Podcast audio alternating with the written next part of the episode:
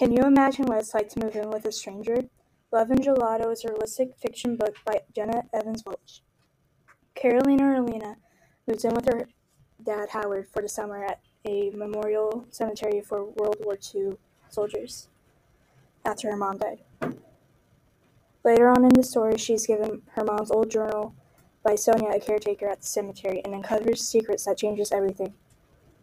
The book is a romance, is a realistic romance, has unique but ordinary characters, and takes place in Italy. I recommend this book to romance and romance lovers and people who like realistic books. People come to Italy for love and gelato, but some discover much more.